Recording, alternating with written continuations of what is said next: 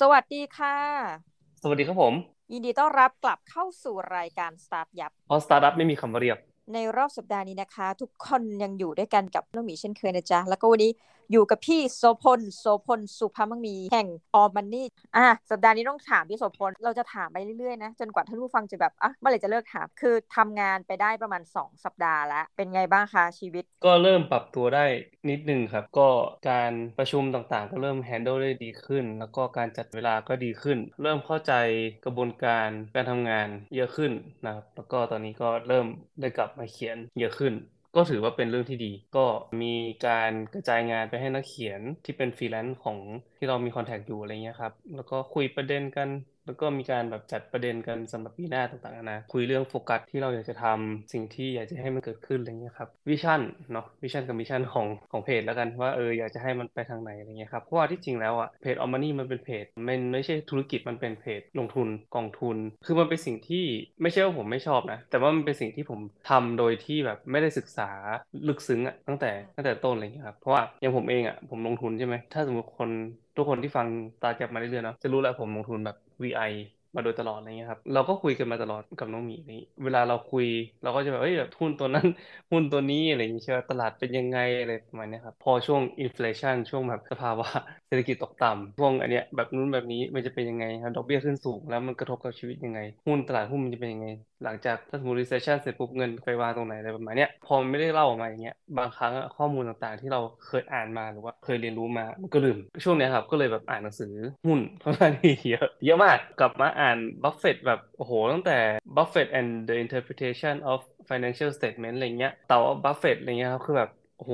อ่านแล้วก็อ่านหนังสือแบบ BI อ่าน อ่านการลงทุนต่างๆนานาแล้วก็แบบไปอ่านพวกแบบของ Money Coach ไปอ่านของ Money Literacy ถือว่าได้เปิดอีกด้านหนึ่งของตัวเองที่ก่อนหน้านี้อาจจะแบบสนใจแหละ แต่ว่าไม่ได้ไม่ได้ explore มันมาก ก็รู้สึกว่ามันเป็นอะไรที่น่าสนใจดี แล้วก็ได้เรียนรู้สิ่งใหม่ๆ อย่างเช่นพวกแบบ RMF SSF อะไรเงี้ยครับ ซึ่งแบบไม่เคยทำน้องหมี เข้าใจว่า อย่างตอนอยู่ที่อเมริกา มันก็จะมี 401k มี Roth IRA อะไรประมาณนี้มีแบบมีกองทุน กองทุนเพื่อการเกษียณต่างๆนะเนาะแต่ว่าพอกลับมาเมืองไทยมันไม่ได้ทำอย่างนั้นไงเพราะว่าเราไม่ทำงานบริษัท แล้วทีนี้พอกลับมาทำงานตรงนี้ปุ๊บอะเราต้องมานั่งเรียนรู้ว่า SSF คืออะไรวะ IMF คืออะไรวะ แล้วก็แบบ เออแล้วก็ได้เรียนรู้เรื่องแบบว่า MMR อะไรเงี้ยแบบซื้อบ้านแล้วมีเอ่ออัตราดอกเบี้ยที่แบบตอนที่ผมอยู่เมืองนอกผมซื้อบ้านเนาะมันจะมีให้เลือกแบบคล้ายๆแบบ fixed rate สามสิบปีไปเลยอะไรอย่างเงี้ยใช่ปะก็มี floating floating ก็จะแบบขึ้นลงตามอัตราดอกเบี้ย แล้วก็ในในเมืองไทยมันแตกต่างกันเลยนะครับ ในเมืองไทยมันจะมีแบบ fixed rate สามปี เสร็จปุ๊บ MMR อะไรเงี้ย ผมก็เลยรู้สึกอ๋อโอเคมันแบบมีมีแบบนี้ด้วย คือแบบได้เรียนรู้เรื่องการเงินอะที่แบบเราไม่เคยรู้มาก่อนนะอย่างเช่นแบบจะซื้อรถคันหนึ่งต้องแบบวางมัดจำเท่าไหร่ อะไรเงี้ยแล้วก็จ่ายเดือนเท่าไหร่ดอกเบี้ยเท่าไหร่อะไรมาซื้อบ้านหลังนึงต้องวางแผนประมาณไหนบ้างอะไรเงี้ยครับซึ่งแบบเราก็ไม่เคยซื้อบ้านไม่ในในชีวิตนี้ไม่เคยซื้อบ้านอะไรเงี้ยครับก็เลยไม่เลยไม่รู้เลยเรื่องต่างๆนานาพวกนี้คือแบบมันทำให้เราได้เห็นว่าเออแบบมันมีอะไรอีกที่เป็นเรื่องที่ใกล้ตัว แล้วก็เราก็ไม่เคยสนใจมันได้ได้เรียนรู้เรื่องเหล่านี้ครับเพราะว่ามันทำให้เราได้เห็นว่าเออแบบมันมีอะไรที่น่าสนใจที่เรายังทำประโยชน์จากมันได้ครับในอนาคตอะไรอย่างนี้ครับผมประมาณนี้สองอาทิตย์นะได้ได้เรียนรู้ประมาณนี้ ค่อนข้างที่เยอะเลย แต่ว่าสัปดาห์นี้ก็ in trend หน่อยเขาที่เราพูดเรื่องเทสลาก็ in trend แต่สัปดาห์นี้ก็ค่อนข้างจะ in trend ยิ่งกว่านะคะ เป็นเรื่องที่แบบส่วนตัวจะเข้าไม่ถึงนิดนึง แต่ว่าโลกนี้อาจจะเป็นโลกที่พี่โสพลเข้าถึงมากกว่าระดับหนึ่งเลย จะจะไม่พูดก็ไม่ได้ใช่ไหมล่ะ เพราะว่ามันเป็นมันเป็นเหมือนคล้ายๆกับอะช่วงสุดท้ายละโค้งสุดท้ายของฟุตบอลโลกแน่2022 ซึ่งเขาเรียกว่าเป็นฟุตบอลโลกที่แพงที่สุดในประวัติศาสตร์เท่าที่ที่ผ่านมา ก็เลยอยากจะมาคุยเรื่องตัวเลขสักนิดหนึ่งเพราะว่าที่จริงไปหาข้อมูลมาแหละว่าแบบเออเนี่ยมันมีมันมีอะไรบ้างที่น่าสนใจเกี่ยวกับการแข่งขันครั้งนี้อะไรประมาณนี้ แล้วก็มีหลาย ๆ เรื่องครับที่เราได้อ่านแล้วก็มีแบบ controversy ต่าง ๆ ที่ไปเจอมาและทำให้รู้สึกมีคำถามด้วยนะครับเดี๋ยวก็จะมาแชร์กันแล้วกันครับ ก็สำหรับใครที่อินเรื่องฟุตบอล หรือว่าอินเรื่องธุรกิจของฟีฟ่าต่าง ๆ นะเนาะก็อาจจะชอบนะครับ episode นี้นะครับ วันนี้อยากจะมาคุยเรื่อง ฟุตบอลโลกแหละ วันที่ 18 เนี่ยจะเป็นวัน final ละ จะเป็น final ของมันละก็คือฝรั่งเศสกับอาร์เจนตินานะครับจะมาเจอกัน ก่อนที่เขาเลือกให้ต้องมีทายเลย ว่าใครจะชนะ ถ้าเดาตามเอาพุ่งตรงเนี้ยไม่ได้ดูสักนัดเลย ได้อ่านคอมเมนต์อะไรอย่างงี้เนาะโดยที่แบบผ่านตา ก็คิดว่าน่าจะเป็นอาร์เจนตินากันละกันอาร์เจนตินาเนาะอ่าอ่าเอาผมบอกว่าอาร์เจนตินาเหมือนกันเป็นไม่ได้ครับฝรั่งเศสอะด้านต่อดีกว่านะครับก็คือถ้าสมมติว่าแทงร้อยจะได้ประมาณ 90 93บสาบาท แต่ถ้าสมมติแบบแทงอาร์เจนตินาแทงร้อยจะได้95เพราะฉะนั้นแต้มต่อของฝรั่งเศสดีกว่าเพราะฉะนั้นเขาเขาดูเหมือนว่าจะให้ภาษีกับฝรั่งเศสมากกว่าครับผมน่าสนใจน่าสนใจ เดี๋ยวต่อไปอะเดี๋ยวเดี๋ยวจะมาคุยเรื่องตัวเลขกันน่าสนใจมากเลย คือปีนี้เนี่ยมันเป็นปีที่มีหลาย ๆ อย่างเกิดขึ้นแล้วกันครับ คือกาตาร์เป็นประเทศอ่ามุสลิมเนาะประเทศแรกนะครับที่ได้จัดบอลโลกเป็นประเทศที่ เรียกว่าต่อต้าน LGBTQ ได้ปะเรามีมันมีกฎหมายใช่ไหมไม่อนุญาต ชาวโลกอะต่อต้านว่าแบบเฮ้ยแบบคุณจะเปิดประเทศเพื่อที่จะต้อนรับนักท่องเที่ยวที่แบบเป็นทุกเพศสีอะไรประมาณนี้ครับ ก็อันนี้ก็เป็น controversy ของอย่างหนึ่งเนาะแล้วก็ห้ามขายเบียร์นะครับในการแข่งขัน ซึ่งก็โดนก็โดนแบบ controversy เรื่องของแรงงาน อันนี้ต้องมีเรื่องของแรงงานนี่น่าสนใจคือเขาบอกว่าตลอด 10 ปีที่ผ่านมากาตาร์มันประมูลเนาะเมื่อประมาณ10 ปีก่อนประมูลเพื่อที่จะเป็นเจ้าภาพ แล้วหลังจากได้ รู้ว่าจะได้เป็นปุ๊บเนี่ยสิบปีที่ผ่านมาเนี่ยเขาก็ต้องพยายามสร้างทั้งสนามฟุตบอลนะครับ8แห่งเนาะแต่แห่งหนึ่งเนี่ยเป็นใช้ตู้คอนเทนเนอร์ประมาณ 974 ตู้ เพื่อที่จะมาตั้งสร้างเป็น stadium แบบ temporary ก็คือแบบใช้ใช้ใช้เสร็จปุ๊บพอแข่งเสร็จปุ๊บเขาจะรื้อถอนออกหมดเลยเออแปดแห่ง แต่ว่าแห่งที่ 8 เนี่ย stadium 974 เนี่ยมันเป็นคอนเทนเนอร์ตู้คอนเทนเนอร์แต่ว่าอีก 7 แห่งเนี่ยก็จะเป็นแบบ stadium แบบปกติเนาะตลอด 10 ปีที่ผ่านมาใช้เงินลงทุนไปประมาณ คิดเป็นประมาณ 7.6 ล้านล้านบาท ครับสร้าง stadium เพื่อสร้างถนน เพื่อสร้างโรงแรมนะครับเพื่อสร้างอะไรต่างๆนานาทุกอย่างครับเพื่อที่จะจัดงานอันนี้ขึ้นมา ก็มีคำถามก็มีคนถามว่าเฮ้ยแบบมันคุ้มเหรอนู่นนั่นนี่อะไรเงี้ยครับสำหรับประเทศที่ไม่ได้ ไม่ได้มีชื่อเสียงทางด้านฟุตบอลกาตาร์นี่ อันนี้เป็นครั้งแรกที่เขาได้เข้าร่วมฟุตบอลโลก และซึ่งได้เข้าร่วมฟุตบอลโลกเพราะว่าตัวเองเป็นคนจัดถูกเข้าใจปะพอได้พอเป็นคนจัดปุ๊บตัวเองได้เข้าได้เข้าร่วมแบบ by default อะไรเงี้ยเพราะฉะนั้นเนี่ยมันก็เลยแบบ สำหรับประเทศที่ไม่ได้เป็นประเทศที่แบบโด่งดังเรื่องฟุตบอลอะไรเงี้ยครับมันมันคุ้มหรือเปล่าก็อาจจะต้องไปดูแหละเพราะว่าหลังจากนี้ต่อไปเจ็ด stadium เนี่ยเขาก็อาจจะเอาไปทำนู่นทำนี่ต่างๆนานาได้ แต่ว่าตัวเลขที่ออกมาก็เหมือนคล้ายกับว่าอะมันเป็นฟุตบอลโลกที่แพงที่สุดในประวัติศาสตร์ และแพงกว่าครั้งก่อนนะครับที่จัดที่รัสเซียถึง 15 เท่า ที่รัสเซียใช้เงินไปแค่ 14,200 ล้าน ตอนนั้น ใช้ทั้งแบบสร้างสนามก่อสร้างเอ่อที่พักแล้วก็พวกแบบโลจิสติกต่างๆเนาะก็ถือว่าใช้มากกว่าแบบแล้วก็อีกอย่างหนึ่งก็คือมันเป็นเหมือนคล้ายกับครั้งสุดท้ายของการปะทะกันระหว่างเมสซี่ แล้วก็คริสเตียโนโรนัลโดนะเหมือนคล้ายกับ จำได้ไหมก่อนที่จะมีฟุตบอลโลกเกิดขึ้น มันจะมีหลุยส์วิตตองวะที่เอาทั้งสองคนเนี่ยมาเล่นหมากรุกด้วยกันอ่าอันเนี้ยก็คือเหมือนคล้ายกับเป็น warm up สำหรับที่จะเข้าบอลโลกอะไรเงี้ยครับแต่ว่าแน่นอนคริสเตียโนโรนัลโดตกไปแล้วนะครับตอนนี้เหลือเมสซี่ที่จะเข้ารอบไปชิง เพราะฉะนั้นก็หวังว่าเมสซี่จะชนะเรื่องของการก่อสร้างนะครับตลอด 10 ปีที่ผ่านมาเนี่ยเขาก็ใช้คนงานเนาะโดยที่คนงานในประเทศอะเขาไม่พอแล้วเขาก็เลยต้องไปเอาคนงานจากประเทศเพื่อนบ้านนะผม อย่างเช่น พวกอินเดีย เนปาล บังกลาเทศ ปากีสถานอะไรเงี้ยที่แบบเข้ามาเพื่อที่จะมาทำงานที่กาตาร์แต่ว่าในขณะเดียวกันนะครับ เราอย่างที่เรารู้กาตาร์เนี่ยเป็นประเทศทะเลทราย แห้งแล้งมากนะครับมันถึงต้องมาจัดช่วงช่วงฤดูหนาวปีนี้ปกติแล้วเนี่ยฟุตบอลโลกจะต้องจัดMay June July ใช่ปะกลางปี เพราะเป็นฤดูร้อนของแบบยุโรปอะไรต่างๆนะแต่ว่าด้วยความที่มัน กาตาร์มันร้อนมากนะครับในฤดูร้อนเนี่ยคือแบบสี่สิบห้าห้าสิบนี่สบายๆและการที่คนงานนะครับ มาทำงานให้กับกาตาร์เนี่ยเขาบอกว่าถ้าสมมติน้องหมีไปดูเบื้องหลังนะครับ มันมี documentary เยอะมากที่แบบออนไลน์ แล้วก็ทั้งข่าวต่างๆนานาคือมีคนคือสภาพการเป็นอยู่อะถือว่าเลวร้ายมากคือแบบห้องพักห้องหนึ่งแบบห้องเล็กๆเลยนะห้องดูหนูคิดถึงห้องแบบห้องในหอพักอะอยู่กันแปดคนอะไรเงี้ย ไม่มีฝักบัวห้องน้ำแบบตันตึกตึกนึงอะอยู่กันแบบสองร้อยสามร้อยคนแบบแออัดมากๆอะไรประมาณนี้ครับ คือสภาพการเป็นอยู่นี่คือแบบเรียกว่าเลวร้าย มีคนใช้คำว่า modern slavery เนาะการเป็นทาสยุคใหม่ พอมาเสร็จปุ๊บเนี่ยต่างประเทศแล้วทำงานให้กับสนามหนึ่งแล้วรู้สึกว่าเฮ้ยแบบ condition ที่ทำงานตรงเนี้ยไม่ดีอยากจะย้ายสนามย้ายไม่ได้นะ เจ้านายไม่ให้ย้าย กลับบ้านก็กลับไม่ได้นะ ถ้าเจ้านายไม่ให้กลับเออเนี่ยคือมันเหมือนคล้ายกับมันเป็น controversy สุดแล้วมีรายงานว่ามีคนเสียชีวิตไป 6,500 คน ทั้งหมดตลอดการก่อสร้างเนี่ยที่ผ่านมาเนี่ยภายใต้การก่อสร้างที่โหดร้าย แล้วก็อากาศอากาศคืออย่างที่บอกร้อนมาก คือแบบทำงานติดต่อกันเป็น10ชั่วโมงภายใต้อากาศ 45 องศาตรงนี้ ข้างนอก outdoor ถือว่ามันเป็น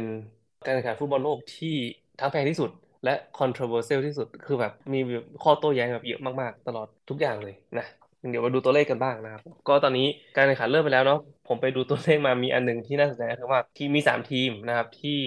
ได้อัตราการเดิมพันที่ดีที่สุด คือคอสตาริกาซาอุดิอาระเบีย และทูนิเซียนะครับ ที่แบบหนึ่งต่อพันอะแล้วก็อันนั้นคืออันแรกเนาะปีนี้แชมป์จะได้เงินรางวัล 42 ล้านเหรียญนะครับ42 ล้านเหรียญ โดยขึ้นมาจากครั้งก่อนคือ 38ล้านเหรียญนะครับ แล้วก็รองแชมป์จะได้ 30 ล้าน อันดับ 3 จะได้ 27 ล้าน แล้วก็อันดับ 4 จะได้ 25 ล้านไนกี้เป็นสปอนเซอร์ที่สปอนเซอร์ทีมมากที่สุด ในในในการแข่งขันมี 32 ทีมเนาะไนกี้สปอนเซอร์ไป 13 ทีมนะครับ แล้วก็จ่ายเงินไปทั้งหมด 60 ล้านเหรียญเนาะสำหรับการเป็นสปอนเซอร์ Adidas สปอนเซอร์ 7 ทีม Puma สปอนเซอร์อีก 6 ทีม ส่วนที่เหลือก็จะเป็นแบบ New Balance Kappa ต่างๆนะแบบอันนั้นไม่ไม่ได้ค่อยใหญ่มาก แต่ Nike อะถือว่าครองตลาด นักเตะที่ได้รับเงินมากที่สุดในปีนี้ที่มาเตะที่บอลโลกก็คือเอ็มบัปเป้นะน้องหมีไม่รู้จักน้องหมีรู้จักหรือเปล่านะคิเลียนเอ็มบัปเป้ครับผมเป็นนักเตะของปารีสแซงต์แชร์แมงนะครับ อันนี้ก็ได้เงินมากที่สุดก็คือได้ประมาณ 128 ล้านเหรียญคือเขาเซ็นสัญญาไปก่อนแล้วล่ะแล้วก็มีค่าลิขสิทธิ์ต่างๆนานาถ้าสมมติว่าฝรั่งเศสทำได้ดีในปีนี้ ในการแข่งขันฟุตบอลโลกก็จะได้เงินเพิ่มอีกนะครับผมเดวิดเบคแฮมเนี่ยได้มาเป็นทูตฟุตบอลโลกครั้งนี้การแข่งขันฟุตบอลโลกที่เดวิดเบคแฮมโฆษณาให้กับฟุตบอลโลกครั้งนี้น้องหมีจะจะขำอะคือผมรู้สึกว่ามันเหมือนสคริปต์ที่แข็งๆอะน้องหมีเดวิดเบคแฮมไม่ใช่ดาราเว้ยแล้วก็พอไม่ใช่ดาราปุ๊บอะเวลามันพูดอะมันก็จะพูดตรงสคริปต์มันแข็งมากอะไรเงี้ยครับ โอ้ I like I like the food I like the people อะไรมันเหมือนเครื่องโอ้แบบทุกอย่างแข็งมาก ได้เงินไปประมาณ 277 ล้านเหรียญประมาณ 9,625 ล้านบาทนะครับในการเป็นทูตฟีฟ่านะครับใช้ค่าใช้จ่ายประมาณ 1,700 ล้านเหรียญในการสำหรับการแข่งขันฟุตบอลโลกครั้งนี้ใช้เป็นเงินรางวัล เพราะว่าเงินรางวัลรวมทั้งหมดอะก็ประมาณ 440 ล้าน ไม่ว่าจะเป็นที่ 1 ที่ 2 ที่ 3 ที่ 4 ต่างๆนะทำการต้อนรับการขนส่งแล้วก็การจัดการเรื่องการถ่ายทอดสด คือเขาบอกว่าจำนวนเงินที่ จะมีการใช้พนันทั่วโลกอะครับอยู่ที่ประมาณ 1 6 0 0 0 0ล้านเหรียญหรือประมาณ 5.5 ล้านล้านบาท ที่จะมีการพนันออนไลน์สำหรับการแข่งขันฟุตบอลโลกครั้งนี้ ไม่รู้ว่าประเทศไทยมันสัดส่วนเท่าไหร่นะ แต่ว่าก็อเมริกาอยู่ที่ประมาณ 1,800 ล้านมั้งฟังแล้วดูเยอะกว่ามูลค่าทุกอันเลยนะคือถือว่ามันเป็นธุรกิจแหละผมว่าแล้วก็บ้านเรายังไม่ถูกต้องใช่ไหมถ้าจำไม่ผิดบ้านเรายังไม่ถูกต้องเนาะคือจริงๆอะรัฐก็มีการอนุญาตเรื่องการพนันบางอย่างอะสมมติ ถ้าเกิดคุณคิดง่ายๆ คือลอตเตอรี่มันก็คือการพนันแบบนั้นนะเป็นต้น แต่ว่าอย่างอย่าง betting ทางต่างประเทศอะไรเงี้ยอย่างอังกฤษเอ้ยก็จะมีเว็บไซต์หรือว่ารัฐที่ทำได้เนาะแบบถูกกฎหมายนะครับ โอ้ยสบายแล้วค่ะ แต่ว่าคือเนื่องจากเขาทำมานานเนาะดังนั้นอัตราต่อรองเขานี่คือแบบ อันนี้ไอ้ส่วนตัวไม่เคยไปไปไปเล่นนะ แต่ว่ามันก็จะมีอะขอแชร์เดี๋ยวอาจจะแชร์จากทางฝั่งอังกฤษ มันก็จะเป็นก็เป็นบริษัททั่วไปเนาะ ที่ให้เราเดินเข้าไปได้แล้วใช่ก็ใช่เออมันก็จะบอกว่าราคาต่อรองเท่าไหร่ น่าจะยากกว่าแบบเหมือนกับประเทศที่อาจจะไม่ได้มีระบบแบบ official อะส่วนตัว อันไหนชนะแต่ของฝรั่งไอของอังกฤษมันจะแบบการที่ว่าแทงอันเนี้ยจะไม่เท่ากับแทงอีกอันอะสมมติเนี่ยแทงโมร็อกโก จะได้เงินเยอะกว่าแทงฝรั่งเศสอะไรแบบเนี้ยด้วยความที่แบบ ไม่ไม่ไม่เมืองเออเมืองไทยมันจะมีแบบต่อลูกครึ่งต่อครึ่งลูกต่อลูกอ๋อมีเหมือนครึ่งกัน ครึ่งควบอะไรประมาณเนี้ยแบบเยอะแยะเลยอะแล้วผมก็รู้สึกว่าอืมเออไม่วันนี้ไปนั่งอ่าน คือพอพอหาข้อมูลพวกนี้เว้ยเสร็จปุ๊บเราก็ต้องไปนั่งอ่านใช่ไหมอ๋อโอเคการพนันมันทำอย่างนี้อะไรอย่างนี้แล้วเขารู้สึกว่าโอ้โอ้มันมีแบบนี้ด้วยอะไรประมาณนี้ บ้านเราก็มี แต่ว่าเมืองนอกนี่อาจจะแบบเออชัดเจนกว่า ว่าแบบเขาเรียกว่าไงลงเท่านี้ได้เท่านี้อะไรประมาณเนี้ยครับ อีกอย่างหนึ่งคือมันถูกกฎหมายเนาะมันก็เลยเหมือนคล้ายกับว่าถ้าการพนันอะมันถูกกฎหมายอะมันก็เหมือนคล้ายๆกับการได้การรับรองอะถ้าแบบเออมีคนโกงอะไรอย่างนี้ ใช่ป่ะอืมเราก็ยังมีโอกาสที่ได้เงินคืนถูกไหมแต่ถ้าสมมุติว่ามันเป็นมันเป็นอะไรที่แบบผิดกฎหมายอะเออถ้าสมมุติว่าเราได้เงินอะแล้วเราได้เงินเยอะอะแล้วสมมติว่าแบบเฮ้ยเขาไม่จ่ายเราอะมันจะเป็นยังไงวะเราไปฟ้องใครอะอะไรประมาณเนี้ยครับนะก็ไม่รู้หรอกว่าจะเกิดอะไรขึ้น รายได้ที่คาดการณ์ว่าฟีฟ่าจะได้รับจากการแข่งขันครั้งนี้อยู่ที่ประมาณ 4,700 ล้านเหรียญประมาณ 163,000 ล้านบาทนะครับตั้งแต่ค่าลิขสิทธิ์การออกอากาศทางทีวีเนาะและสิทธิ์ทางการตลาด แล้วก็การขายตั๋ว ต่างๆนานาซึ่งบ้านเราก็กว่าจะตกลงเรื่องสิทธิ์ได้ก็ตอนนี้ก็ยังเป็นปัญหากันอยู่ใช่ไหมรู้สึกว่าครั้งนี้เป็นครั้งหนึ่งที่บอลโลกบ้านเรารู้สึกวุ่นวายพอๆกับกาตาร์เลยพอสมควร 6,500 ล้านเหรียญคือค่าใช้จ่ายในการสร้างสนามทั้งหมด 8 แห่งนะครับ อย่างที่บอกก็คือมีสนาม stadium 974 เนาะที่ถูกสร้างขึ้นโดยตู้คอนเทนเนอร์รีไซเคิลและจะถูกรื้อถอนทั้งหมดเลย อันนี้ผมรู้สึกว่ามันเป็นเรื่องที่ดี ถ้ามันเป็นประเทศที่แบบโอ้โหมันเล็กขนาดกาตาร์กาตาร์เล็กมากนะ แล้วต้องมาสร้างสนามที่แบบอยู่โยงคงกระพันอะไปเลยอะไรเงี้ยมันก็ดูไร้ประโยชน์ อันนี้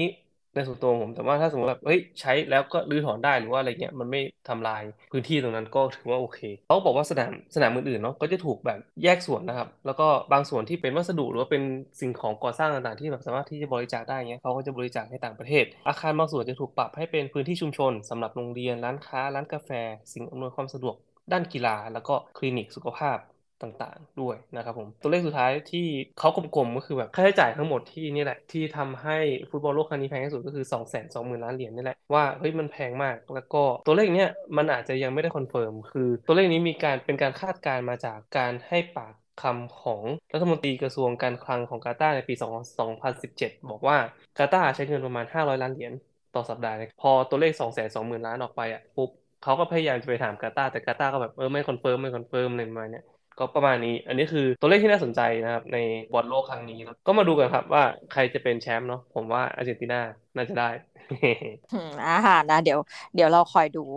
ติดตามตอนต่อไปในวันอาทิตย์ใช่ไหมคะวันอาทิตย์สี่ทุ่มครับช่องทูดูได้ช่องเจ็ดดูได้แน่โอเคสำหรับวันนี้ก็พอหอมปากหอมพอเนอะกับเรื่องราวของบอลโลก แล้วก็ยังไงอย่าลืมติดตามรายการสตาร์ทยับของเราด้วยนะจ๊ะสำหรับวันนี้ทางน้องหมีและพี่โสพลต้องขอลาทุกท่านไปก่อนนะจ๊ะ สวัสดีค่ะ สวัสดีครับ